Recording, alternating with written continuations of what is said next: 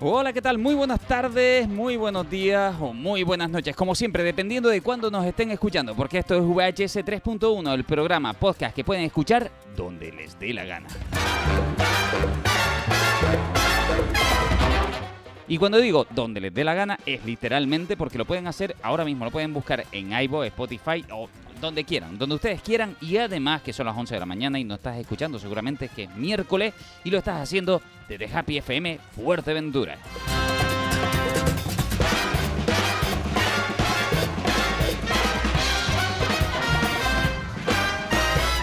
Te- Tenemos bastante ausencia hoy. Ni Víctor, ni Ainara, ni mi super amigo nuevo Edu para hablar de videojuegos y cosas así. Pero bueno, por suerte tenemos todavía Magnolia. Ya buscaremos a ver qué hueco le hacemos a, a- a Edu, aunque sea una mañana. Yo a Edu no me lo puedo perder. Tiene que estar aquí con nosotros. Es el único que me hace gran caso en los videojuegos. ¿Qué? Hay que ver, ¿eh? A los históricos no lo respetan. no, también de toda la vida, ¿eh? Magnolia, ¿qué tal? De izquierda a derecha hago las presentaciones. ¿Cómo estamos? Eh, muy bien, eh, encantada de estar aquí de nuevo. Bueno, ahora te pregunto a ver si has visto algo ahí de, de- de un remake de un Zelda que no existe, quiere decir que no es oficial, pero que alguien lo ha hecho con un estilazo brutal, ¿verdad? Ahora, ahora lo hablamos, ahora lo hablamos. Aguántate el suspiro. E Ismael, el histórico. ¿Qué tal, Ismael? ¿Cómo estamos? Muy feo eso, ¿eh? Muy feo. Pero bueno, aquí estamos y vamos a ver si suplimos las ausencias en esta horita y Nada. entreteniendo a la gente. A ver, eso, eso sí que no es problema. Yo sé que ahí, por ejemplo, Correcto. contigo y con Magnolia estamos bien servidos para hablar de todas las cosas Ahí de las que hay que hablar.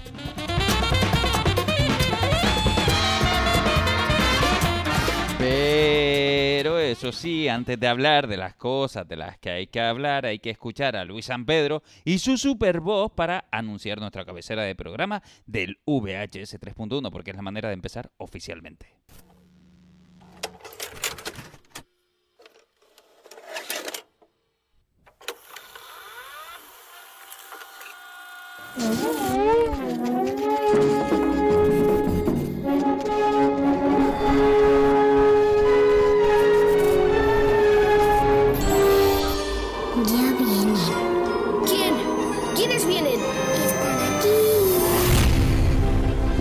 VHS 3.1. Cine, series, recomendaciones y a veces videojuegos. Ahí fuera no hay más verdad que la que hay en el mundo que he creado para ti.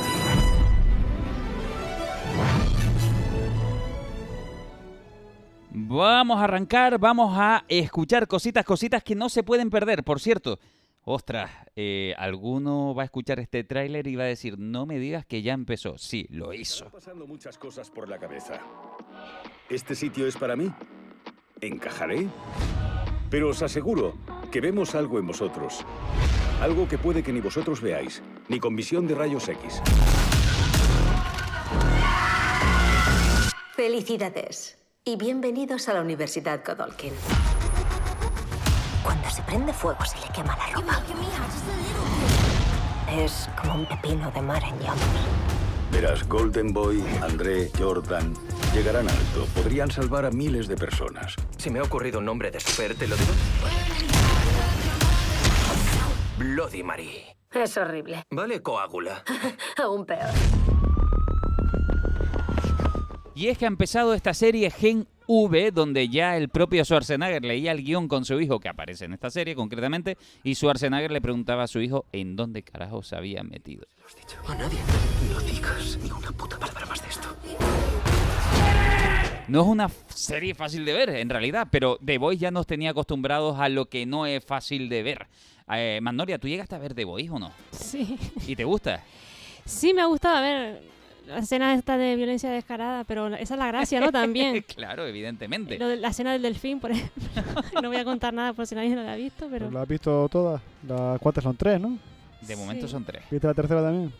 Sí, la, la he Porque visto... tú dices el delfín. El primer capítulo de la tercera, agüita. Esa, esa escena amorosa que tienen dos personas. Sí, sí. Mm. Un poco incómoda de ver, pero sí, sí la he visto. eh, aunque bueno, me parece un personajazo, ¿eh? Sí. Eh, A mí, Patriota, sí. eh, ah, Patriota, bueno. Lo que pasa es que Patriota la gente lo tiene, tiene muy confundido. Ostras, ahora me dejaste mm, pensando, dos o tres temporadas, no lo sé. No, yo creo que son tres. No me acuerdo, yo creo que son tres, pero bueno. De Ahí el Patriota es un personaje que la gente ha pillado el concepto erróneo. Porque es un personaje que se burla de lo que representa y la gente se está tomando literal lo que es el personaje. Y eso es malo, porque no estás entendiendo la ironía y el sarcasmo que representa el personaje. Estás, estás eh, apoyando lo que ese personaje está criticando. Y eso no mola. Yo de The Boy, yo no soy mucho de The Boy. A mí... Pero estamos en una etapa muy fastidiada, ¿eh? que esto ya lo vimos con la Casa del Dragón y vimos lo mismo, que apoyaban a quien no debían apoyar. La Sí, pero la. Casa del Dragón es más gris. Sí, bueno. Aquí va muy descarado. Aquí se sabe quiénes Sí, son claro, claro, claro. quiénes son los que son. A mí The Boy no es una serie que tampoco me haga mucho tilín, porque eh, un colega, eh, Alejandro, eh, para él es la mejor. Porque, Alejandro, estoy contigo, ¿eh? Ah, eh, Más que con Isma. ahora porque dice que los superhéroes tienen que ser así. Y no. Los superhéroes estaban hechos como están hechos. Y no están hechos para que sean tan brutos como es The Boy. Que sí puede haber, sí puede dar cabida para todo tipo de lecturas, por supuesto. Pero el Superman de los años 30 no tiene nada que ver con el patriota del siglo XXI. El enfoque es totalmente diferente. Otra cosa es la evolución del género. Y el género evoluciona para darte un tipo de producto a la gente que, que un tipo de producto que la gente quiera ver. Yo no quiero ver esas brutalidades. Que están entretenidas, pero no soy para verlas. Prefiero una cosa un poquito más ligera. Mm, Bueno, no es tu tipo de. no mi tipo de superhéroe. Y ya está.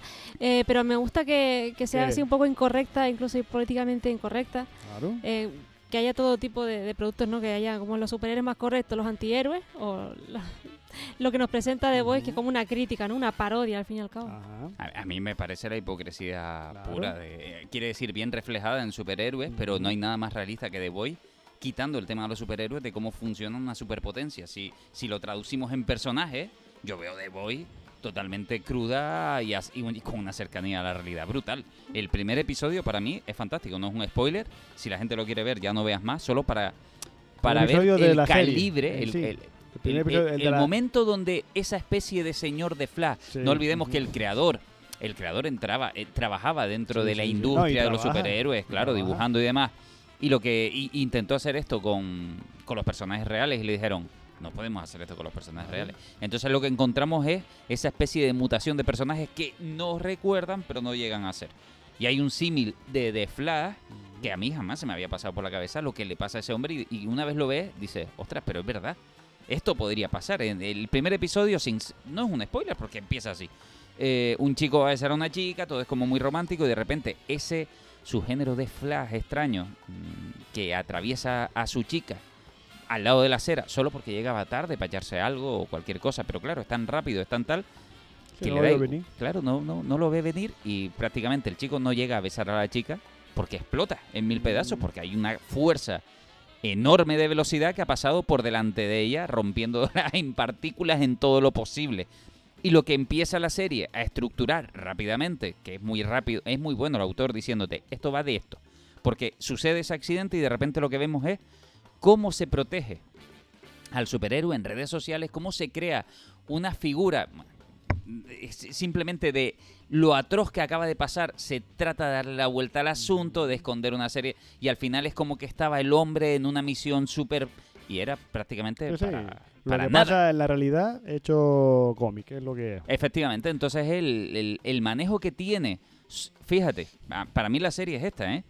Es más importante el cómo se hable de ti que, que tú. Y estamos hablando que el que habla de ti y el que te maneja son personas que no son superpoderosas y están manejando a gente con superpoderes a través solo de la presión social, los medios de comunicación.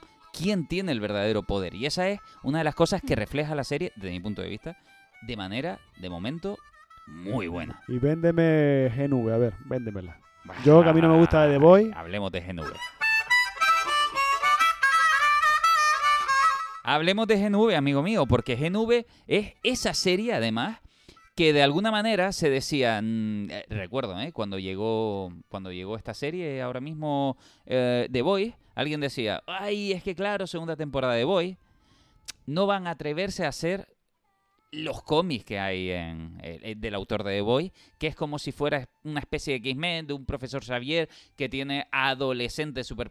pues se atrevieron a hacerla. Y eso es concretamente Gen V. Un seriote, desde mi punto de vista, de momento. Es verdad que no he visto el último episodio, lo, lo admito, todavía me falta un poquito para, para poder ver, pero el camino está siendo desagradablemente agradable. Esta serie O divertido, ¿no? esta serie tiene todo lo que tiene de The Boy, tiene todo ese espíritu, tiene todo ese alma. Y que además eh, no solo no lo olvidas, sino que de vez en cuando te va dando chispazos para que te quede claro que estás en el mismo universo, en el mismo mundo. De vez en cuando te van lanzando El Patriota, eh, Luz Sí. Estelar, te van Ah, lanzando... Claro, que te quede claro que estás viviendo esa misma línea temporal y todas las locuras que se están viviendo. De, de alguna manera eh, te sitúan constantemente en la línea temporal de The Boy, seguramente para que cuando se estrene The Boy tú puedas incluso entremezclar mundos y saber dónde estás situado. Eh, pero es una serie que no se olvida de la hipocresía que trata de reflejar.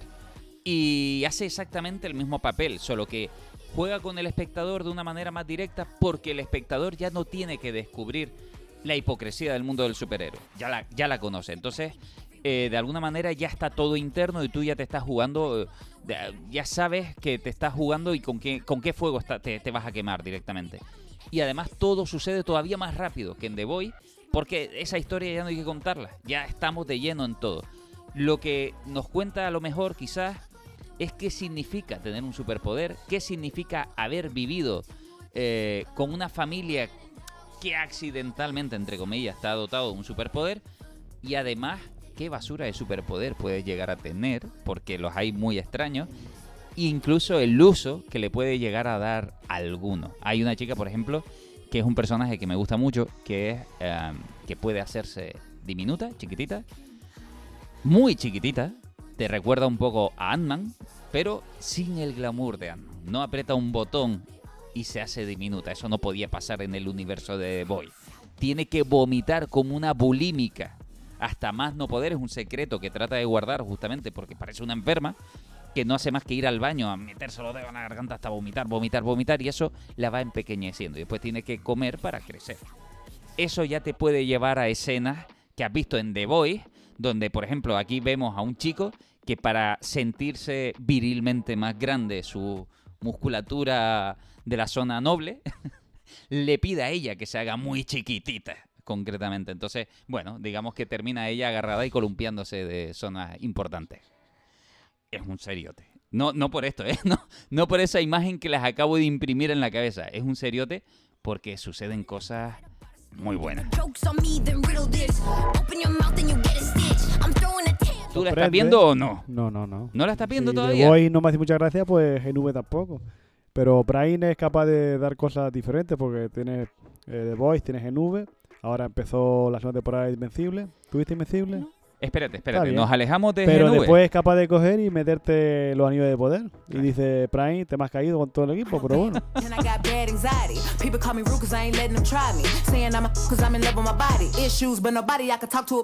It. Lo que estamos escuchando concretamente es la banda sonora de GNV que invita a esa juventud adolescente con la que está haciéndose los guiones y que todavía queda mucho por desvelar en ella. Ahora, que cuidado, que hay mil maneras de contar una historia de adolescente y superpoderes. Tú acabas de decirlo, justamente. Acaba de llegar también, o acaba de llegar, no, está a punto de llegar. Invencible. Eso, amigos, para mí fue un descubrimiento. Y es que Invencible, concretamente, la temporada 1, ya la tienes en Prime. Si no la has descubierto, porque yo sé que tú que me estás escuchando a lo mejor dices, ay, es que no es lo mismo, es que la animación, es que... Ostras, es bruta, ¿eh? Hombre, pero cuesta. A mí me cuesta meterme en la animación de Invencible. Esa animación que es europea, ese amerimanga o ese euromanga, que lo... Ay, espérate, déjame terminar, que no he terminado y ya Sí, sí, está, ya sé, está. Ya está suspirando. Ya está. Hace sufrir. Y a mí es a veces los movimientos me parecen a veces demasiado automáticos, pero en cuanto entras en lo que es la trama, la trama importa porque mira, es una especie de copia de Superman, pero llevada al extremo. Es que pasaría si Superman se mezclara con Son Goku, ¿no? Porque Superman con Son Goku llega a la Tierra con la misión de destruirla, pero se casa, tiene un chiquillo, que el chiquillo es el protagonista de la serie, pero claro, el padre tiene una misión que cumplir. Y la primera temporada pivota entre el chiquillo, que es el protagonista de la historia, Y el padre que sabe que tiene una misión que cumplir y el hijo el que le va, digamos, nunca a- llega a le va a entorpecer. todavía la claro, misión. no, no, por eso, pero según cómo acaba, acaba por todo lo alto la temporada, con Claro. ganas de ver la segunda. Y me gusta esa especie de puesta al día de Superman, mezclándolo con la historia de, de Dragon Ball. ¿Ves? Así está bien. Hace eh, mostrar la hipocresía, mostrar el realismo de un mundo superheroico sin necesidad de ser tan brutas como en, como en The Boy. Pero que no está mal que sea un poco brutita tampoco. Pero yo no estoy en contra Cuando de decimos eso. brutita, vamos a ver, cuando decimos No estoy en brutita, contra de eso, ¿eh? eh, este, cuando decimos brutita es que es realista en realidad. Es realista, desde mi punto de vista. Eh, ostras, controlar a una persona con superpoderes a mí es que me parece todo, todo lo que toca, tanto Invencible, de alguna manera, como The Boy, para mí es el ego. Y, y el ego del ser humano. Y cuando a un humano le das poder y el otro no lo tiene, solo, solo queda ser un sociópata. ¿Cómo acabó la tercera temporada de The Boy? Mm, ¿Tú la viste entera? Ese fue así, sí. Que es la sonrisa de- del patriota que está sonriendo y diciendo, he hecho lo que he hecho y aún así esta gente me sigue adorando. Pues entonces, ¿hasta dónde podré llegar sin que esta gente me frene? Pues Claro. No, Sí, porque punto. su límite era quedar bien. Claro, y aún así hace lo que hace y sigue quedando bien. Dice, Sí, pues, Esa es la cosa, cuando ya hacer lo que hace le hace quedar bien, es cuando la serie ya empieza a Y prometer. es lo, lo que, lo que interesa de la cuarta temporada.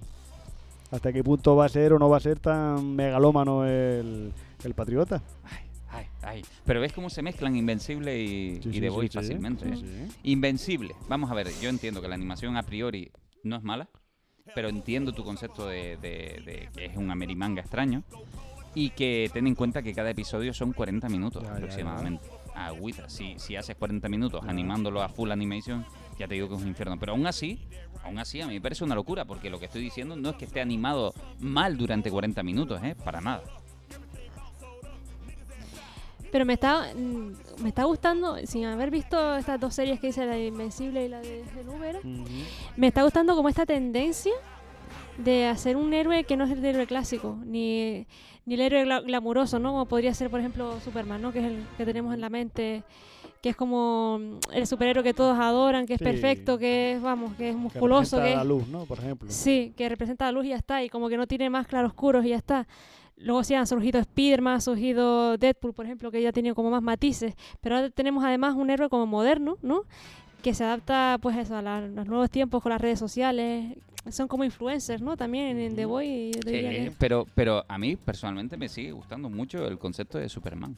Sí, a mí Ah, como- también. Como, superhéroe en sí. Lo que pasa es que es evidente que hay un toque ahí que ya sucedió en el mundo de los cómics. En el mundo de los cómics todo era luz y demás, y de repente llegaron algunos autores y dijeron, eh, eh, Sí, vamos pero bueno, darle- di el más grande. Alan Moore con Watchmen, Efectivamente. que es el decano de este tipo de superhéroes sucio que marcó sobre todo los años 90 y todos los superhéroes eran psicópatas y cargados de armas. Eh, lo mismo que pasó con, con Patriota, que es coger la idea de Alan Moore de cómo quitarle toda la pátina de, de luminosidad y de rectitud que tienen los superhéroes y llevarlo a un extremo que no tiene nada que ver con las intenciones de, de Watchmen. A un punto más realista, a un punto político. Claro, pero realista, por político. ejemplo, realista era, aparte de Watchmen, realista es, por ejemplo, la saga de Daredevil, el arco documental de este del Born Again, que es el de Frank Miller, es un punto más realista. O el de Batman, el Caballero Oscuro, que también es un Batman del futuro que está hecho mixto y no sabe ya cómo darle el manto a un sucesor, pero tiene que pelear con un Superman que también está hecho mixto, pero que sabe que le va a vencer porque es más, más fuerte. Es una forma de llevar eh, la teoría de Alan Moore de quitarle el aura de divino a los superhéroes, pero Watchmen lo bueno que tiene es que es una obra que está autocontenida y te muestra el lado sucio del superhéroe sin tener que llegarte a unos extremos como pasa con The Boy, que al final no llega un momento que dice, ¿cómo, giro la, ¿cómo hago para darle un nuevo giro? No te queda otra que siempre ir un pasito más allá. Claro. ¿Sabes qué pasa? Que a mí me gustaba, por ejemplo, los toques que ha tenido y todavía no se han atrevido. Igual que en el salto del cómic sí se han atrevido con The Boy a imitar, eh, por ejemplo, a Watchmen, Sí. al Superman de alguna manera que en el cómic ya ha evolucionado, no se han atrevido a evolucionarlo todavía en el cine. Hombre, Quiere decir, el Superman del cómic también se ha hecho político. También se ha hecho realista a su manera. Quiere decir, hay unos toques que no. A ver, Superman no te va a dar un piñazo a cualquiera de por la calle y lo va a reventar. Pero sin embargo, lo que sí ha hecho en los cómics es abandonar su país de origen. Quiere decir, su país de origen. el tío viene de Krypton, en realidad no tiene nacionalidad, cae en Estados Unidos. Un país de adopción, Vale, más bien, y, ¿no? y acepta eso, acepta ser americano, ¿no? Y quiere ser humano y bla, bla, bla, bla. Pero en los cómics, por ejemplo, ya se han atrevido a que Superman tenga conciencia política. Y eso en las películas aún no ha sucedido. Posiblemente ahora mismo el cómic o, o Superman de los cómics actual estaría manifestándose en contra de la guerra de la que está sucediendo. Y que en Estados Unidos eso está creando polémica en general cuando, cuando lo han hecho en los cómics. Porque Estados Unidos, uno de los últimos números, de alguna manera, Superman abandonaba la nacionalidad americana. Literalmente decía, no soy de Estados Unidos, soy del mundo. Y los americanos se echaban las manos a la cabeza, por favor, como si fuera de verdad el hombre americano, por decirlo de alguna manera. Ese dato a mí me va a parecer curioso si DC se atreve a hacerlo en, en algún En momento. las películas. En las películas ya hubo Superman de Henry Cavill y a la gente le costó entrar en un Superman tan torturado, digamos, ¿no? No tan brillante. Que al final a la gente le gustó y ahora la gente está que trina porque ya no va a ser Henry Cavill el Superman. Pero a mí lo único que me gustaba del Zack Snyder o el Snyder verso este, eh, Henry Cavill como Superman. Eh, eh, me eh, parece que daba el clavo ese concepto de Superman eh, divino. Porque Batman contra Que es Superman la divinidad concretamente con la que juega supo representar muy bien la divinidad del superhéroe. Pero no lo dejaron y ahí quedó como quedó. Pero, Pero bueno, cuidado, también hizo la. Liga de Justicia que menudo Cuidado truño. con esto, cuidado con esto ahora.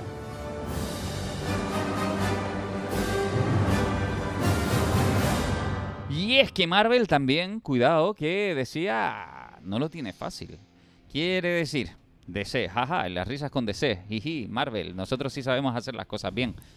Vete a ver la taquilla ahora mismo. Solo hay una película de todas las que se han estrenado, que es Guardianes de la Galaxia 3, que ha podido sacar pecho. ¿Y quién la dirigió? Hombre, El que ahora es el jefe de DC. Hombre, hombre, pero eso habrá que ver qué es lo que sucede.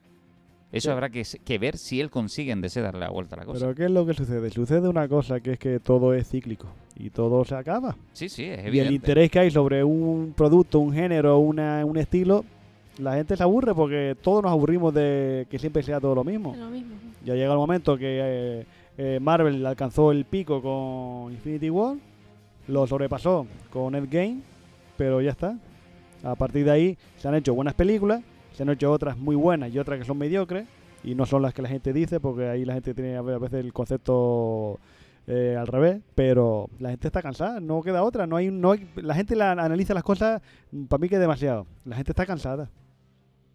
Ya la, la audiencia no acompaña a la taquilla porque ya la gente no está por la labor de ver cada tres meses una película superhéroe que forma parte de una historia de Río, que tiene que tengo que esperar seis meses para la siguiente historia, que tampoco me la deja completa porque de aquí al 25 te presenta Vengadores con la dinastía de Khan. Disney reconoce, Disney reconoce que a lo mejor le exigió demasiado al público. Claro, que si En meto ahora la serie de tiempo, televisión en, en, medio. masticado, en digestión. Claro. Pero cu- cuidado, cuidado, que lo curioso viene ahora. La noticia no es a Marvel le ha ido mal. Eso ¿Cuál lo es el tú. remedio? Eso ¿Cuál- lo sabes tú. ¿Cuál es el remedio que tienes pensado? La herramienta fácil de pensar no va a ser la fácil de pagar. Porque evidentemente Disney ha, ha tenido un chispazo. En reuniones internas se está hablando de que Disney quiere volver a reunir a los Vengadores. A los Originales. originales. Nada más y nada menos que a los que ya conoces. Si a ti te gustaron, estarás lleno de ilusión. Dirás, ay, qué guay, pues yo quiero retomar esa época. Ya te digo que vas a salir del cine decepcionado porque ya has pasado el suficiente tiempo para que tú recuerdes una cosa de manera mágica y cuando te la vuelvas a encontrar te entre la decepción. Decepción natural, no porque sea peor o mejor, sino, ya verás, ya te tocará. Y pero de todas maneras, también me imagino a Disney mirando los bolsillos, sacándose los bolsillos a los lados y diciendo, otra vez que no tengo dinero yo para tanto. Imagínate contratar al elenco original cuando su estrategia en su momento fueron contratos por 10 años de algunos actores porque sabían o se temían lo que podía pasar. 10 años con subidas en alguno de ellos. Porque eh, Robert Downey Jr., que es uno de los que quieren traer, cobró 25 kilos por Iron Man 3. Claro. Y si tú vas a pagarle ahora, hay que pagarle más porque el coste de la vida sube y ahora a que pagarle más pasta. Pero y no solo eso, además, si tú avisas ahora al señor Iron Man y le dices, te necesito, ya no es como cuando ibas a sacar una película Claro. y a ver qué pasaba. No, ahora ya saben que te necesitan. Que es que es peor, porque sin mí tienes fracaso. Entonces, la negociación cambia, amigo mío. Claro. Esto es muy distinto. Es como Johnny Depp ahora con Jack Sparrow. Claro. ¿Qué va a Claro. pasar ahí? A Johnny Depp ahí? no le importa no hacer Jack Sparrow. A Johnny Depp le importa el dinero y a ver Claro. cuánto le puedes pagar. Y a Disney sí le importa Jack Sparrow. Entonces ahí las negociaciones varían radicalmente. Entonces, ¿qué pasa? Que no sabemos qué va a pasar. Eso, eso es lo único que se sabe de esta noticia. Que Disney quiere recuperar un elenco. Tiene dos problemas. Agujero de guion, porque hay gente que ha muerto, evidentemente. Que puede solucionar como se ha solucionado los cómics. Ah, yo hago esto y ya, Multiverso. Claro. No, bueno, hay mil maneras. El Hay magia y hay... A ver, son superhéroes. Al final es un mundo lleno de posibilidades. ¿Sabes qué es lo, el problema que tiene un yo ahí hablando porque sí, porque aquí estoy para hablar y ya está? El problema que tiene Disney es que se piensa que con dinero lo arregla todo. Y no. Sin dinero, con mucha cantidad de dinero que tú tengas y después la cosa no tiene creatividad o no tiene sustancia, no haces nada. Un dato que también saltó a la luz. Cada episodio de Hulka, de la serie Hulka, ha costado 25 millones de, de dólares. Cada capítulo. Pero Y uno dice, ¿cómo va a costar tanto? Iron, eh, Iron Man, Indiana Jones, la última, costó 300 kilos. Pero claro, cuesta 300 kilos porque 150 kilos son nada más para la primera parte de la película, que es la del tren. Tú no la viste, ¿no? Todavía, ¿no? todavía no lo he visto. La- ¿Tú la viste? No. Hay una parte en el tren que, claro, todo es digital. Y eso hay que pagarlo si crees que salga Pero bien. no, y no solo eso. Primero, Hulka. Hulka. Vamos a meternos en el papel de Hulka, que es verdad que es todo digital. Pero no solo eso. También hay una cuestión Y importante. la calidad del CGI, que tampoco es que era muy bueno. Que, ah, pero en esa etapa habían películas también haciéndose y el equipo de desarrollo no hay tanto en el mundo como uno se cree. Entonces, si tú me presionas, yo presiono en precios. Y claro, no quiere decir que hayan 25 millones bien invertidos. Esa, esa, esa, también hay cosas ahí, Es que ¿no? el problema que tiene Disney es que él no puede, no él piensa que con sacar y venga, gasto dinero a cholón, te va a hacer una buena película. Y no, si no hay creatividad, no hay cariño, no hay... Y no algo. hay tiempos, que los tiempos empiezan a ser de una presión máxima Pero, para los pero creativos. ¿Cómo vas a decir tiempo si cada ahora mismo hay todo el tiempo del mundo? Hace 20 años las series de televisión se hacían cada año, 22 capítulos. Y ahora cada para hacer una serie de 6 capítulos tardan mínimo 2 años. Tiempo Mm. hay. Lo que pasa es que ahora mismo lo que hacen es no querer pagar tampoco. No estoy de acuerdo. No, no, no. Tiempo ahí no, porque en realidad el mismo. Pasa algo parecido cuando estaba Industria Light Magic, todo el mundo tiraba de un solo estudio. Tampoco te creas que esto ha cambiado demasiado. Hay cinco o seis estudios de los que tira Ah. Disney y no hay tiempo. ¿Por qué? Porque ya están en otras películas, en otros proyectos. no- Es Yo te digo que ahí hay algo que está que no está cuadrando y también es cierto la sobre- sobresaturación de plataformas. Hay 50.000 plataformas, todas con su propio contenido y claro, todo eso tendrás que pagar dinero para y, y pagarle a una empresa para que te haga efecto y esa empresa pues tendrá 50.000 proyectos. Efectivamente. Pero no todo es dinero. Hemos visto en este año que hay películas pequeñas, películas con menos dinero de lo que cuesta una producción de Disney y ha ganado dinero. Y Disney no gana dinero porque está haciendo una inversión demasiado mastodóntica para poder recuperar esa parte. Pero cuidado, que esto no, no es culpa de los superhéroes, que nosotros podemos decir, la gente está cansada de los superhéroes. Sí, pero no.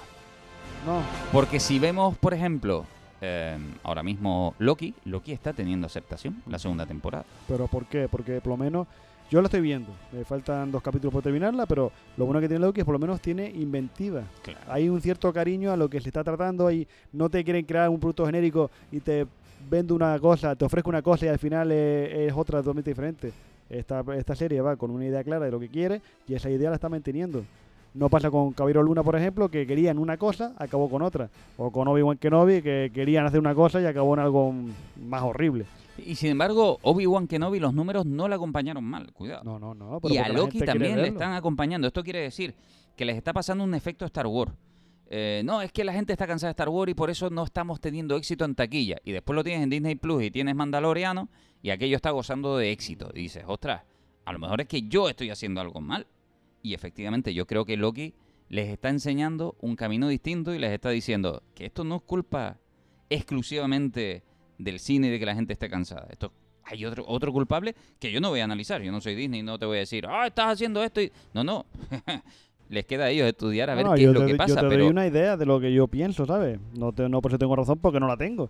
Pero mi percepción es que le hace falta eh, a Disney que tengan, que pongan a alguien que, que les dé las manos, tener las manos libres a un productor, a un director para hacer las cosas. No decirle, tú tienes que hacerlo de esta manera, de aquí, aquí, aquí, aquí, porque eso no funciona. Si tú le cortas las alas a un creativo, el creativo no te va a flotar como debería, o no. ¿Eh, Tenesor? Estoy totalmente de acuerdo ¿Es contigo. eso? Yo estoy totalmente... No tengo nada que decir ante eso. En cuanto a lo de, que dijiste antes de los actores que habían muerto, Mm. en- una película de Star Wars, una de las últimas, no recuerdo cuál, ¿no habían hecho algo parecido con la actriz que, que no, hacía de no, Leia pero que murió? desde el personaje. No El los personaje. actores. Ah, el personaje, ¿no? Quieren recuperar a Iron Man y a, y a Viuda Negra. Y los dos personajes Ah, están claro, ¿y muertos. cómo hacen? ¿Un spin-off o algo así? Ah, ¿Un, El multiverso, lo traes para acá y otra vez. un O- reboot o, algo así? una magia, coges cualquier cosa y ya Claro, está. pim pum. El poder del guion. Está habiendo extraño fracaso en taquilla para Marvel. Y sin embargo, uy, que alguien les está dando una lección.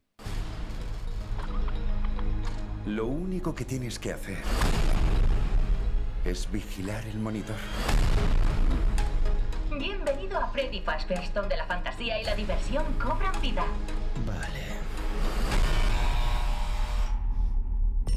Te voy a dejar que digas tú el título, porque tú eres la que sabe inglés de verdad. Cinco noches con Alfredo. Ahí estamos, ¿eh? ¿Has visto, eh? Five Nights at Freddy's. Concretamente esta película, además que tú la has ido a ver, ¿te ha gustado? Yo iré el domingo si todo va bien y, y hay suerte. Me too. Efectivamente. ¿Qué te ha parecido? ¿Te ha gustado o no? Eh, a ver, no es mi, digamos, mi película eh, de videojuego favorita. Para mí sí que, por ejemplo, Super Mario en el top o incluso la de Sonic. Pero bueno, son cuestión de gusto. Tengo que decir que yo no, no he jugado la saga de videojuegos original de Five Nights at Freddy, así que no tengo ese contexto. Simplemente fui a ver la película y bueno, me encontré con una película en- entretenida que te soluciona la tarde, con un terror bastante ligero. Eh, no era lo que yo tenía en- en mente al principio. Yo pensaba que iba a ser como una peli de, muy, de comedia, de mucho meme, de mucha cosa, porque bueno, tengo asociado Nights at Freddy's con un público infantil, infantil no, perdón, eh, más juvenil, más adolescente, quiero decir. Eh, y bueno, eh, no ha sido el caso y me, y me alegro. O sea, una persona adulta yo creo yo que, va- que vaya con sus hijos o, o, bueno, un adolescente. Sus hijos, la eh, eh, la peli pone a partir de 13 años, algunos dicen, no, Mm. debería ser de 16. ¿Tú qué dices? Para todos los públicos. Eh, hay, hay alguna escena violenta, bastante violenta, incluso gore, pero no de, o sea, es- y explícita y se ve, pero no se ve como súper claro. No sé si me explico. no se recalca. que a lo ¿no? mejor sí, No a lo mejor se ve un cuerpo mutilado, pero se ve como la sombra, ¿sabes?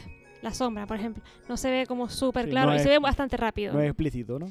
Sí, no, no se ve en primer plano, ¿sabes? Vale, vale, vale, vale, entendido. Entonces, bueno, por ahí la puedes, pero bueno, eh, ya digo, precaución en este sentido. Si no quieren ver nada de violencia, obviamente, pues tengan esto en cuenta. Tiene mucho susto. Eh, esto es, ot- es otra también, eh, porque el videojuego se, digamos que el videojuego tiene em, el típico jumpscare, ¿no? Que se llama, que son los, los muñecos te saltan a la cara y bueno, ja, qué susto, ¿no? En este caso hay algún jumpscare, pero no demasiado, y eso me, me, me impresionó bastante. En, en esta película no se resalta, digamos, el tema de los sustos, sino el lore que hay detrás, es decir, el trasfondo que hay detrás del tema de la... Que es lo que tenía a los adolescentes enganchadísimos a- al Freddy. De hecho, eh, por cierto, todo eran animatrónicos. Sí. No hay CGI en esta película, en teoría. O si no hay, no hay mucho, digamos, en, en este caso. Yo diría- ¿Dices de los defectos? Hmm. Sí, yo diría que son animatrónicos, a mí me lo pareció. No, no, yo vi que se trabajaba todo en animatrónico y que era lo que se buscaba de esta película. como- Y eso es un detalle a tener en cuenta, eso me gustó. Pero por eso, y tú no notaste ahí nada malo, de, ay, que esto está cutre. No, no, funcionaba no, bien. No, no, eso está muy bien, o sea, en efectos y tal está, está perfecto. Yo una cosa que he leído de, sobre la película es que, según parece, va a explorar, eh, hace mucho hincapié en los traumas que tenga el protagonista, ¿no? El que pasó las cinco noches ahí. Sí, sí, y eso me hizo como pensar, ¿esto sale realmente en el videojuego como en algún momento? ¿O es algo que se han inventado como un medio para que nos contara el tema de los animatronics, que al final es lo importante? Y yo me pregunté eso, si realmente es lo del protagonista es, es canon o no. Claro. Yo lo que veo que eso, en todo caso, lo que la película va a explorar es utilizar los muñecos para explorar, no sé, decir como traumas infantiles o miedos infantiles, ¿no? Y usan los muñecos como recurso para que el protagonista, que es el vigilante, tenga esa catarsis para, digamos, exorcizar esos, Esos demonios, esos ¿no? traumas, ¿no? Sí, Creo que irá por ahí la película, ¿no? Va Por- va por ahí más o menos, no puedo, claro, no puedo contar mucho sobre el tema de los niños Sí, y tal, porque sería spoiler, porque eso se cuenta al final. Pero sí que es cierto que esto pasa ya, te lo dicen casi desde el principio, que por ejemplo el protagonista tiene un como un trauma porque le pasó algo a su hermano pequeño y tiene como un trauma ahí enterrado. Bueno, Y, eh, Eso me interesa a mí más porque por lo menos y- sí, va por lo psicológico. no, se, no recurre solamente, venga, pasa cinco noches y aparecen los bichos y escapa de los bichos y ya está. Sino que para mí que le van a meter un trasfondo que para mi gusto apunta a maneras de por lo menos ser un buen producto. Y aparte, eh, Blumhouse. Yo soy Team Blumhouse. Haga mojones o haga películas buenas. Este año tuvimos Megan, no sé si viste Megan. No, es la misma. Ah, no sabía. sí, sí, eso no Blumhouse, sabía. la Blumhouse. Hizo Megan, que a mí no me gustó. Fue un exitazo. Hizo El Exorcista, que a la gente no le gustó y a mí me pareció entretenida. Hizo la saga de la última trilogía de Halloween, que para mí son tres joyitas. Y te mete después eh, cualquier morralla, pero yo voy con Blumhouse a muerte porque me interesa todo lo que ofrezca esa productora. a ver. Ahora, lejos de la película, Sí. lo que quedan son los datos y los números. Y de momento está siendo, tú decías, el qué. Yo lo que leí esta mañana es que la película es la película de terror con un arranque, el mejor arranque de peli de terror en la taquilla española. Y uno dice, agüita, ¿eh? Bueno, y en Estados Unidos hizo ciento y pico millones en los dos primeros días. Así que la gente se notaba que esperaba con ganas eh, la franquicia, esperaba, se, se ve que la franquicia tiene adeptos porque han ido a saco a ver la película. Es que esto está abriendo, desde mi punto de vista, ¿eh? una puerta importante que estaba cerrada desde hacía tiempo después del- de algunos fracasillos y algunas cosas. Y es que, claro, en el mismo año tendríamos el éxito de Super Mario Bros. Y el éxito de esta película. Ah, me estás diciendo que ahora mismo está a resurgir de la edad de oro de las adaptaciones de videojuegos no, no, al no, cine, ¿no? no, no voy a decir que sea la edad de oro. Voy a decir que es el quitamiedos, a lo mejor. De Mm. empezar a experimentar y probar fortuna con los videojuegos de otra manera distinta. Quiero decir, hasta ahora, igual que en el anime, muchas veces se probaba la fortuna del fin de semana. Es decir, yo lo que compro es el título y hago la peli que me dé la gana. Hombre, pero es que es normal. Si tú me haces un Super Mario Bros. Con un fontanero y su hermano, con un Koopa que es un dinosaurio, que va a un mundo que es todo más parecido a Dark City que al mundo de El Reino de Champiñón. Es normal, pero después me haces una película como Mortal Kombat, que es lo que es. Pelea y pelea en un torneo hasta llegar al final, que es la esencia y la historia de lo que es el videojuego. Es normal que una sea una, un- una mierdilla y la otra sea una adaptación fiel. Eh, no queda otra. O me hace un Resident Evil que no tiene nada que ver con Resident Evil, tanto la saga de Mila Jovovich como esta última de... Y sin embargo, la que no tiene nada que ver, tuvo más éxito también, te diré. Mm, No diría eso, ¿eh? Yo diría que no, porque la de Mila tiene siete películas y esta se va a quedar en una. A eso voy, a eso voy. Ah, pensé que me decías que era que esta última tuvo No, éxito. no, no, la de Ah. Mila no tiene nada que ver. Ah, vale, vale. No, no, y sin embargo, siete películas, que se dice pronto. Bueno, A mí lo que me alucina de Five Nights at Freddy es que no hay que olvidar que es un juego indie. O sea, viene de un juego independiente. Pero mira claro, el éxito pero que se tiene. movió en internet de una manera brutal entre los jóvenes con los canales de YouTube, que ya no es, aunque sea indie, YouTube no es indie, aunque, aunque nos gustaría pensarlo de otra manera, no. YouTube es el que puede mover masas y, y- y este juego es uno de ellos, es uno de los juegos rescatados justamente por los youtubers, no, no porque lo necesitara, y cuando digo rescatado no es que estuviera No, olvidado. pero digamos visibilizado, ¿no? Va Pero sí, mejor. lo visibilizó a partir de ahí y, y el lore que empezó a crear, yo re- es que recuerdo la etapa donde Pues yo hay, empecé hasta, a darle... no- hay hasta novelas, ¿no? Me parece. Me Claro, parece. Es que hay de todo, hay un producto transmedia ahí del copón. Es que el juego, yo recuerdo estar dando clases a chicos y me enseñaban el juego, a ver, avisionado rápido e ignorante, de, lo veía y decía, Mm. bueno, un juego, no le daba más importancia, pero después los veía a ellos hablar con verdadera pasión de lo que había detrás del juego. Ah, mira. Y eso no se transmite de manera fácil, eso se transmite a través de vídeos de YouTube, a través de web que empiezan a destripar, se hizo algo así como el efecto perdidos, ¿no? El, el vamos entre todos a sacarle más jugo a esto, a ver cuál es el sabor real que tiene. Bueno, y al y, final el juego era lo de menos. Eduardo, él creo que lo ha dicho, que el preferido suyo es el 2, que no Claro. siquiera es el primero, sino que el 2 para mí que le apunta más la...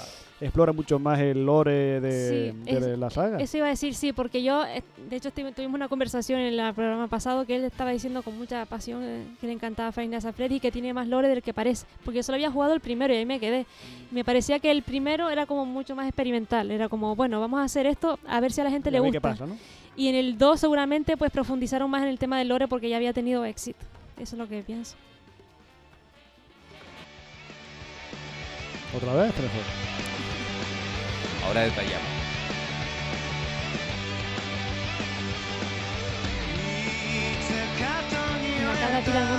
unos viejunos.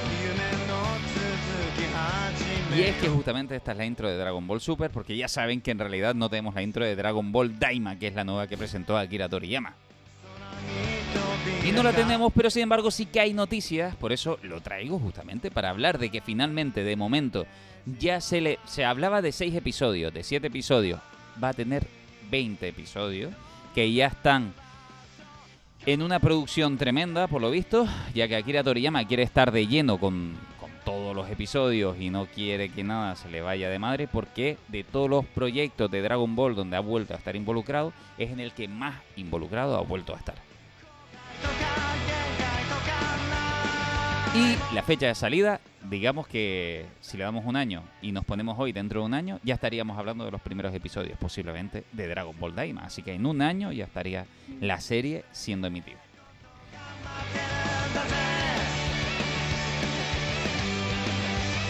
Para que digamos esto, es que quiere decir que ya lleva tiempo Dragon Ball Daima en producción para que al año siguiente ya esté. Hombre, por lo menos la calidad de la animación no va a ser como los primeros episodios del Super, ¿no? Que te acuerdas que hubo tres o cuatro No me saques tema, no me saques tema, de no me saques ¿eh? tema. Ya diré que siempre lo diré, es injusto hablar de la animación parando un frame. Eso es muy injusto, ¿eh? No, injusto, ¿no? ¿Por qué injusto? Si tú digo. estás haciendo algo, hazlo, pero hazlo bien. A ver, a ver, el arte de, de movimiento secuenciado es distinto al de la ilustración. No se puede parar una animación y compararlo con una ilustración. Son cuestiones distintas. A veces sufrimos una esmira en animación y si lo paramos decimos, mira qué deformado ese dibujo, qué mal dibuja. No, tiene que ver con el arte secuenciado. Eso no quita que evidentemente hubieran dibujos de poca calidad que por suerte cuando veías el episodio tampoco gozabas Pues mira tú ahí el arco final de Wano de One Piece y cómo la gente para frame a frame y ven imágenes que de un modo que fuera normal de velocidad no lo vería. Que porque la calidad está mejor puesta que, ahí. que no estoy no estoy discutiendo que hubieran episodios o momentos de baja calidad, pero parece que aquello era que no se podía ver y no es para nada real, para nada, para nada, para nada. Oh. Esta es la mía, Star Trek.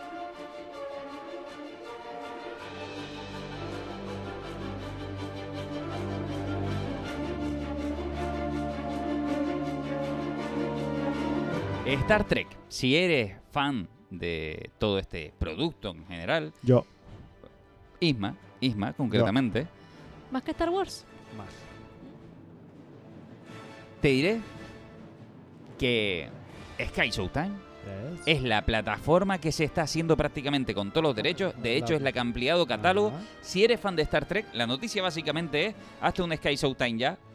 Que Ahora, que está, ahora está en promoción, creo que hasta final de noviembre está a 3.50. Pues Así mira, casi todo. Star Trek. de- de- hablamos incluso de productos viejunos de Star Trek Sí, a, sí, a los sí. más modernos. Yo hasta donde recuerdo está la serie original de Kirk, está entera. Las tres temporadas. La de Picard está en las siete temporadas. El Espacio Profundo 9 creo que no la tienen entera todavía, pero Voyager está completa. Discovery es la pena que no está ninguna temporada, pero después la de eh, Strange New World, Que eso es muy extraño, ¿eh? La de- quiere decir que, que no esté Discovery, porque pero. Netflix tiene los derechos. Sí, sí, claro, claro, claro. Y Strange New World está en las dos temporadas, que es una maravilla. Está, la puedes solapar con la de la serie original y disfrutas mogollón. Y luego está la de Lower Decks que no la tiene no la tiene Sky la tiene Prime en exclusiva y Picar. Pero los Trekkies, o quien quiera adentrarse en el mundo Trekkie, tiene un gran catálogo ahí porque las 10 películas eh, clásicas están también en Sky y eh, yo no voy a estar pegando la rivalidad de Star Wars, Star Trek. Hay que disfrutar de lo que se nos ofrece de cualquier rama y Star Trek es muy grande con todo lo que cuenta. Es que Sky Showtime es la plataforma que ha de- decidido ser eh, la pista de aterrizaje para todo lo que pueda Star Trek y más. Quiere decir que seguramente luchará por todo ello. Cuidado que en Pluto TV, que es gratis, también hay Ahí estaba Discovery antes. Eso es, está el Discovery. Y bueno, ahí pues tengo amigos además viéndolo en Pluto TV, las viejunas y, y lo están disfrutando. Hombre, pero ¿eh? la diferencia es que en Pluto está Star Trek, la serie original, pero no está la versión remasterizada, pero Sky Showtime creo que tiene la versión remasterizada, porque ahí quitaron la maqueta de la Enterprise y pusieron imágenes por ordenador. Y eso mola, pues yo tengo en DVD la de la serie original. Y lo quieras o no, igual que tuvimos el debate en su- en- hace dos días sobre los 8 bits, es mucho mejor ver un Enterprise por ordenador que no una maqueta ahí dando vueltas a un, a un globo. Lo Mira, siento. mira, quería hablar bastante de animación hoy. Pero bueno, antes de que acabe con Showtime, eh, quiero decir que Sky Showtime ahora también, aparte de Star Trek, ha colgado, y espero que siga completándola, la primera temporada de Shena, la princesa guerrera. Guay, no me digas. Yes. Y Sky espero que siga. Sky Showtime la tiene. Y espero que siga subiendo porque Shena, princesa guerrera, es una serie que cada temporada que pasa es mejor que la anterior. Y la primera puede ser regulinchi, pero la segunda empieza a ser buena, la tercera ya es buena, la cuarta ya es espectacular, porque se quita la vergüenza y hace unas locuras del, del copón. Y la quinta es una maravilla, así que... el Kaizo este- Time trae toda la decena, por favor. El que la quiera disfrutar, que yo tengo muy buenos recuerdos. Mira, me pondré a verla noche. Yo me acuerdo cuando trabajaba en el videoclub en Las Palmas y por la mañana hacía una parada. Y la primera, la hora que ponían en la 2, ponían cena. Yo paraba y me la veía. Y disfrutaba como un enano. Mira, mira, mira. El maestro Splinter nos ha encomendado una misión muy importante. Seremos sigilosos para infiltrarnos en el mundo de los humanos y recuperar el yogur helado. El yogur. Vale, Batman. No me rayes, lo hago para motivaros, ¿vale? De Seth Rogen llega una película que es diversión para todas las edades. Ah, vale, ah, contadme más. Mola sin dudarlo. Visualmente impactante. Es lo más divertido que verás en el cine este año. Eso tenía mucho peligro. Nosotros desayunamos peligro. Yo desayuno pizza con trocitos de gofre. Las Tortugas Ninja, un producto, mira, te lo voy a decir así de claro. Tú dirás, qué chorrada TN me estás trayendo. Vamos a ver, vamos a ver. Yo cuando vi que salía el tráiler, el tráiler no, ¿eh? Mentira. Cuando leí, próximo proyecto de animación, no sé qué, Las Tortugas Ninja, dije, me da una pereza, pero una pereza alucinante, que solo con escuchar Tortugas Ninja no me apetece verla. No me apetece. Cuando vi el tráiler, un, un ojo se me bajó un poquito para abajo, diciendo, ostras, ¿y esto qué es? Y cuando vi gente que había detrás en guion y no sé qué, dije, bueno, tendré que ir al cine a verla. Y cuando salí del cine dije, ostras, menos mal que no me perdí este milagro visual. Mm, Flipé, flipé. Y ya era difícil de flipar porque venía yo de ver Spider-Verse. Y que no es poca cosa. De hecho, Spider-Verse es, yo diría que sobrecogedora incluso a veces en, en- en el apartado de animación. Ustedes no han visto todavía Tortugas Ninja. No, todavía no la he visto. Pero el estilo de animación que es como efecto stop motion o algo así. No, el efecto No, de Spider. a ver. Ah, es que no lo veía bien desde aquí, Sí, veía el sí. trailer, pero... Eh, ahora mismo ahora está de moda poner ese tipo de... Ay, no es que esté de moda. De gráfico. Y la de Wish, la de Disney, es igual. No. ¿No? Mira, No. yo no soy muy ducho en esto, pero yo me puedo poner la gorra aquí de crítico especializado en nada y para mí son iguales. No, no son iguales. Es muy injusto lo que estás diciendo, Ismael. Además, tiene mucho que ver. Fíjate, el parado de frame tiene, tiene mucho que ver con un montón de cosas. Entre ellas, Y, no lo digo. utiliza- y lo utilizan las dos, ¿no? Escúchame, ¿Sí o no? escúchame, ¿Lo Ismael. utilizan los dos? Eh, mi- Ismael, escúchame un momento, por Lo favor. utilizan las dos. No me favor. está diciendo que no, pero me- no me está diciendo que Ismael, sí. un momentito, por favor. Y un poquito de respeto, Ismael. Vamos a ver, la animación merece, merece respeto, Ismael. Y además te lo voy a decir así de claro. A veces, a veces es verdad que se puede llegar a crear como una marca de la casa. Quien Mm. lo hace dice, ostras, pues yo te voy a imitar en el efecto de que parezca un poco frameado, un poco de stop motion, un poco... Pero, pero esto no es casual, no es que suceda así porque sí. A veces sucede, a veces sucede en un producto animado con una riqueza visual como podemos encontrarnos en Tortugas Ninja, en que a veces las texturas nos juegan a nuestro favor, a que a veces el frame nos juega a nuestro favor, a que a veces una posición de un brazo en un rig 3D de una cabeza, de una boca o de cualquier cosa nos juega a nuestro favor en la fluidez. Quiere decir que lo que juega a nuestro favor es lo que ya sucedía en la animación tradicional de toda la vida, que un dibujo en un frame a otro frame se deforma. Y a veces en 3D esto no sucede porque todo va fluido y se va interpolando de una manera automática. El frameado, esa falta de información entre un frame y otro, hace que yo pueda romper la fluidez a cambio de la deformación. Y esa deformación genera lo que te comentaba antes. Una animación, que no es lo mismo que una ilustración, en el que al yo romper que el hueso se mueva de izquierda a derecha de una manera, y pueda ser como a mí me dé la gana y no como al hueso le dé la gana, porque la malla, la malla es ese objeto 3D que has modelado y no sé qué, se rompe. De esta manera yo la puedo arreglar, sin que en el frame se note. Lo mismo pasa con pintar encima de un objeto 3D, con pintar encima de una escena, con dibujar líneas a través del 3D. Y esa mezcla tan atrevida del 2D 3D equivale a veces al riesgo de no poder ser tan fluido como sería la, la animación que hasta ahora estábamos acostumbrados en el 3D. Pero que fluido no quiere decir que aquí esto nos moleste ni nada de eso. Simplemente es que se agarra una técnica, un poco de stop motion, que se nota un poco el frameado y que al diría que a los 30 segundos se te ha olvidado que está frameado, porque estás disfrutando de una verdadera animación. Ahora, artísticamente, nosotros vemos Spider-Verse y aquello es alucinante y lo sabemos. Incluso, insisto, a veces es sobrecogedor. Cristina, que nos acompañó una vez en un programa donde hablamos de, Star Trek y que a ella le gustaba mucho, eh, ella es alemana de- de- de nacionalidad. Sabe muy bien español, disfruta muy bien, puede ver una peli, pero cuando fue al cine a ver Spider-Verse 2, concretamente, me dijo que tuvo ganas de salir de la sala en un momento determinado porque aquello no era su idioma, estaba intentando todavía relacionar tanta información que estaba sucediendo en lo que no es su idioma natural, mientras trataba de aceptar todo el espacio visual que se estaba generando en su cabeza y dijo, hay un momento donde quería salir de la sala, no porque no la disfrutara, sino porque no sabía, como que algo no iba a, tiempo, ¿no? De- y, y se sintió, lo que estoy diciendo, de alguna manera sobrecogida. En Tortugas Ninja, por ejemplo, no va a suceder eso. Porque el equilibrio que tiene con la animación y la textura es mucho más plástico, mucho más atrapado. De hecho, las líneas que suceden no están en un constante movimiento, sino que están fijas. Y eso hace que se genere una, un- un- una textura de pintado. A veces, no digo y, y no la comparo con Spider-Verse, simplemente las diferencio. eh, que parecen cuadros pintados, pero no en un constante vibrar, por decirlo así, ¿no? Sino que mantienen mucho más eh, lo estático. Y es más cómodo o más agradable de ver en la cabeza porque no vibra tanto la información.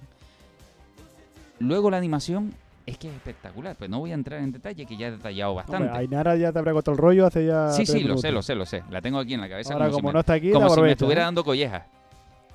La animación es brutal, pero además el guion creo que ha sido un acierto.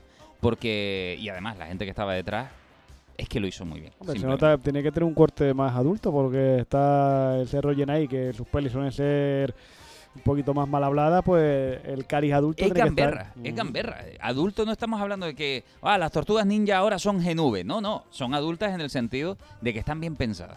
Quiere decir, están traídas con toda la lógica del mundo. No, es que la han aniñado para el pool. No, no, es que lo han hecho correcto desde mi punto de vista. ¿eh? Eh, te- tienes unas tortugas ninja mutantes que son adolescentes. Pues, ¿por qué no se comportan como adolescentes? ¿Por qué no tienen miedos e inseguridades adolescentes?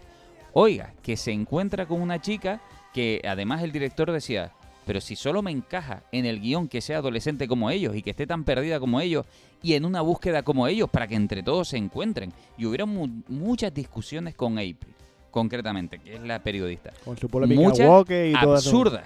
La polémica woke. La- es que ya la- la, tiene ya la película pero, también. pero cuando ya además no tienen ni de dónde agarrarse la polémica woke es peor todavía, porque el woke ya de por sí suele ser una polémica ignorante. No, es tonta. Ya suele ser ignorante, pero en este caso es el triple de ignorante, porque además, no, es que April es adolescente, es negra, es no sé. Es que April en los cómics ha sido lo que ha querido su madre que sea. Ha sido japonesa, eh, asiática de cualquier país, del color que te dé la gana, Ha sido- ha, ha sido chica grande, ha Mega- sido ha sido Megan Fox. ha sido, ha sido lo que le ha dado la gana. Por tanto, estamos hablando de que si en el cómic original April ha sido lo que quiera, tú no puedes criticar que la película de animación la hayan puesto de como les dé la gana. ¿Qué pasa? Que la gente rescata las Tortugas Ninja, la serie de animación. Cuidado, eso es otra cosa.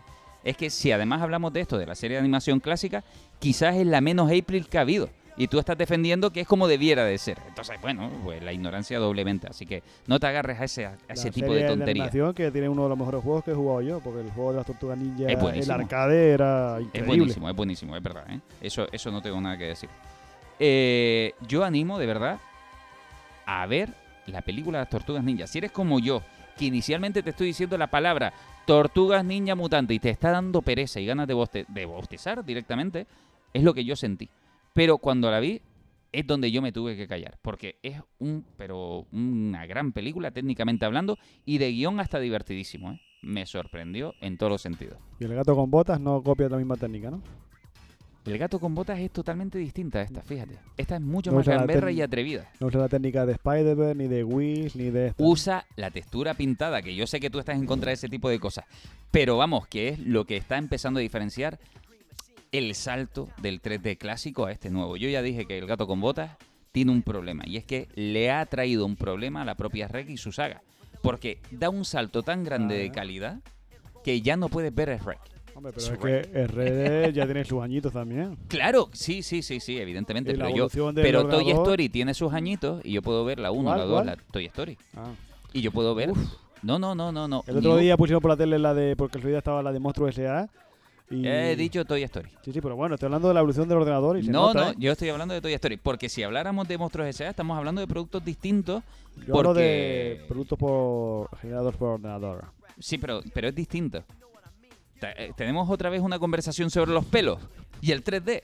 Porque lo que estoy hablando de la calidad. Y se nota que la- el salto de calidad de un ordenador del 2004 Claro. al de ahora es como del 95 al 2004. No tiene nada que Pero ver. no sucede con Toy Story 1. No sé, ¿eh? No, sé qué sucede. Quiere decir, en Toy Story 1, sí, notas la, la calidad, evidentemente. Pero la llevas mucho mejor que, por ejemplo, Monstruos S.A. Monstruos S.A. da un salto enorme sobre esa época. ¿Y por qué Bicho aguanta mejor? Que Bichos aguanta mejor. Bicho aguanta mejor el paso del tiempo. Bichos y Toy Story son películas inteligentes dentro de Pixar, que no es que el resto no lo sea. ¿eh? No, no, digo la el calidad. resto beben más de la época. Pero lo que pasa con la calidad de Bichos y lo que pasa con Toy Story 1 es que el 3D se agarra a una textura mucho más plástica. Donde Claro. lo orgánico carece de sentido porque no sabes hacerlo. Entonces, una textura de árbol, una textura de hierba, te es mucho más fácil de que pase bien el tiempo, más o menos. Mientras no lo hayas pixelado y lo hayas hecho súper cutre, te puede caber. No, no va a suceder desde el momento que empezamos a, em- a- a emplear pelos y muchas locuras y partículas y se le exige al ordenador, cada vez se le exige más y se le pide mejor resultado. Pero aquello ya era funcional. Y una puerta es una puerta y tú puedes notar, oye, esta texturita se le nota algo, y...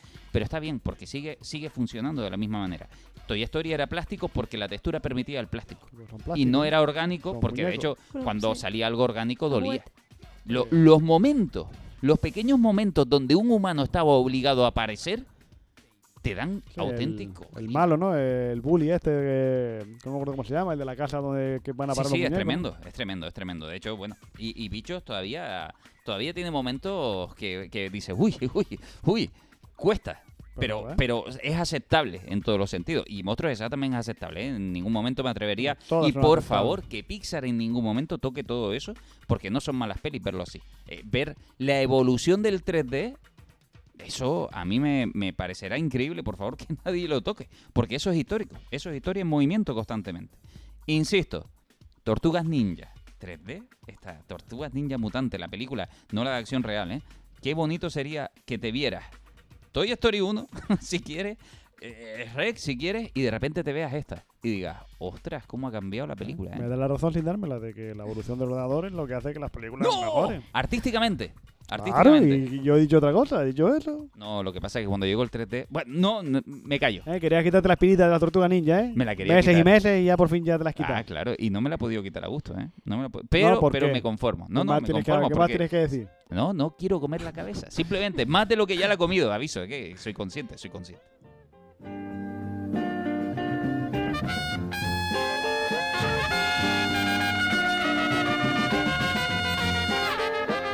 El que quiera saber más de animación solo tiene que hablar conmigo. El que quiera saber más de estas cositas solo tiene que hablar conmigo. No les voy a comer más la cabeza ni a ustedes ni a nadie porque se nos va el tiempo. Así que nos vamos a ir despidiendo. Magnolia, muchísimas gracias por haber estado aquí. Y gracias de nuevo por invitarme y hasta otra próxima ocasión. Ah, que será pronto, espero. Isma. Chao, pescado. ya, sí, ya me quité la espinita, como dices tú, entre comillas. Pero bueno, ya hablaremos de otras cositas que se me han quedado por ahí. Pero de la tortuga. No, otra bueno, cosa, de- ¿no? a ver, de las tortugas no. Ya hemos Ah, hablado, ya me vale, ya me vale. Ya está, ya, ¿no? me- me- Ya te has quedado tranquilo, eh, te has quedado a no, gusto No, y no, a gustísimo no. Pero tengo ahí una que hubiera estado estupendo, Edu y Magnolia aquí, para hablar del último producto de Ubisoft en animación. Igual. Rayman. Ah. Pero ya lo hablamos. Ya lo hablamos, ¿eh? Ya lo hablamos, tranquilo. Muchísimas gracias a todos ustedes por habernos escuchado. Nosotros nos vamos a ir. Ya saben que nos pueden escuchar en cualquier plataforma de vida por haber del mundo del podcast. Anchor, Spotify, Apple Podcast, donde les dé la gana. Eh, Google Podcast, por cierto. no es que lo nombre mucho, pero bueno. Y en Happy FM Fuerteventura, todas las, todas las mañanas, prácticamente de los miércoles a las 11 de la mañana. Adiós.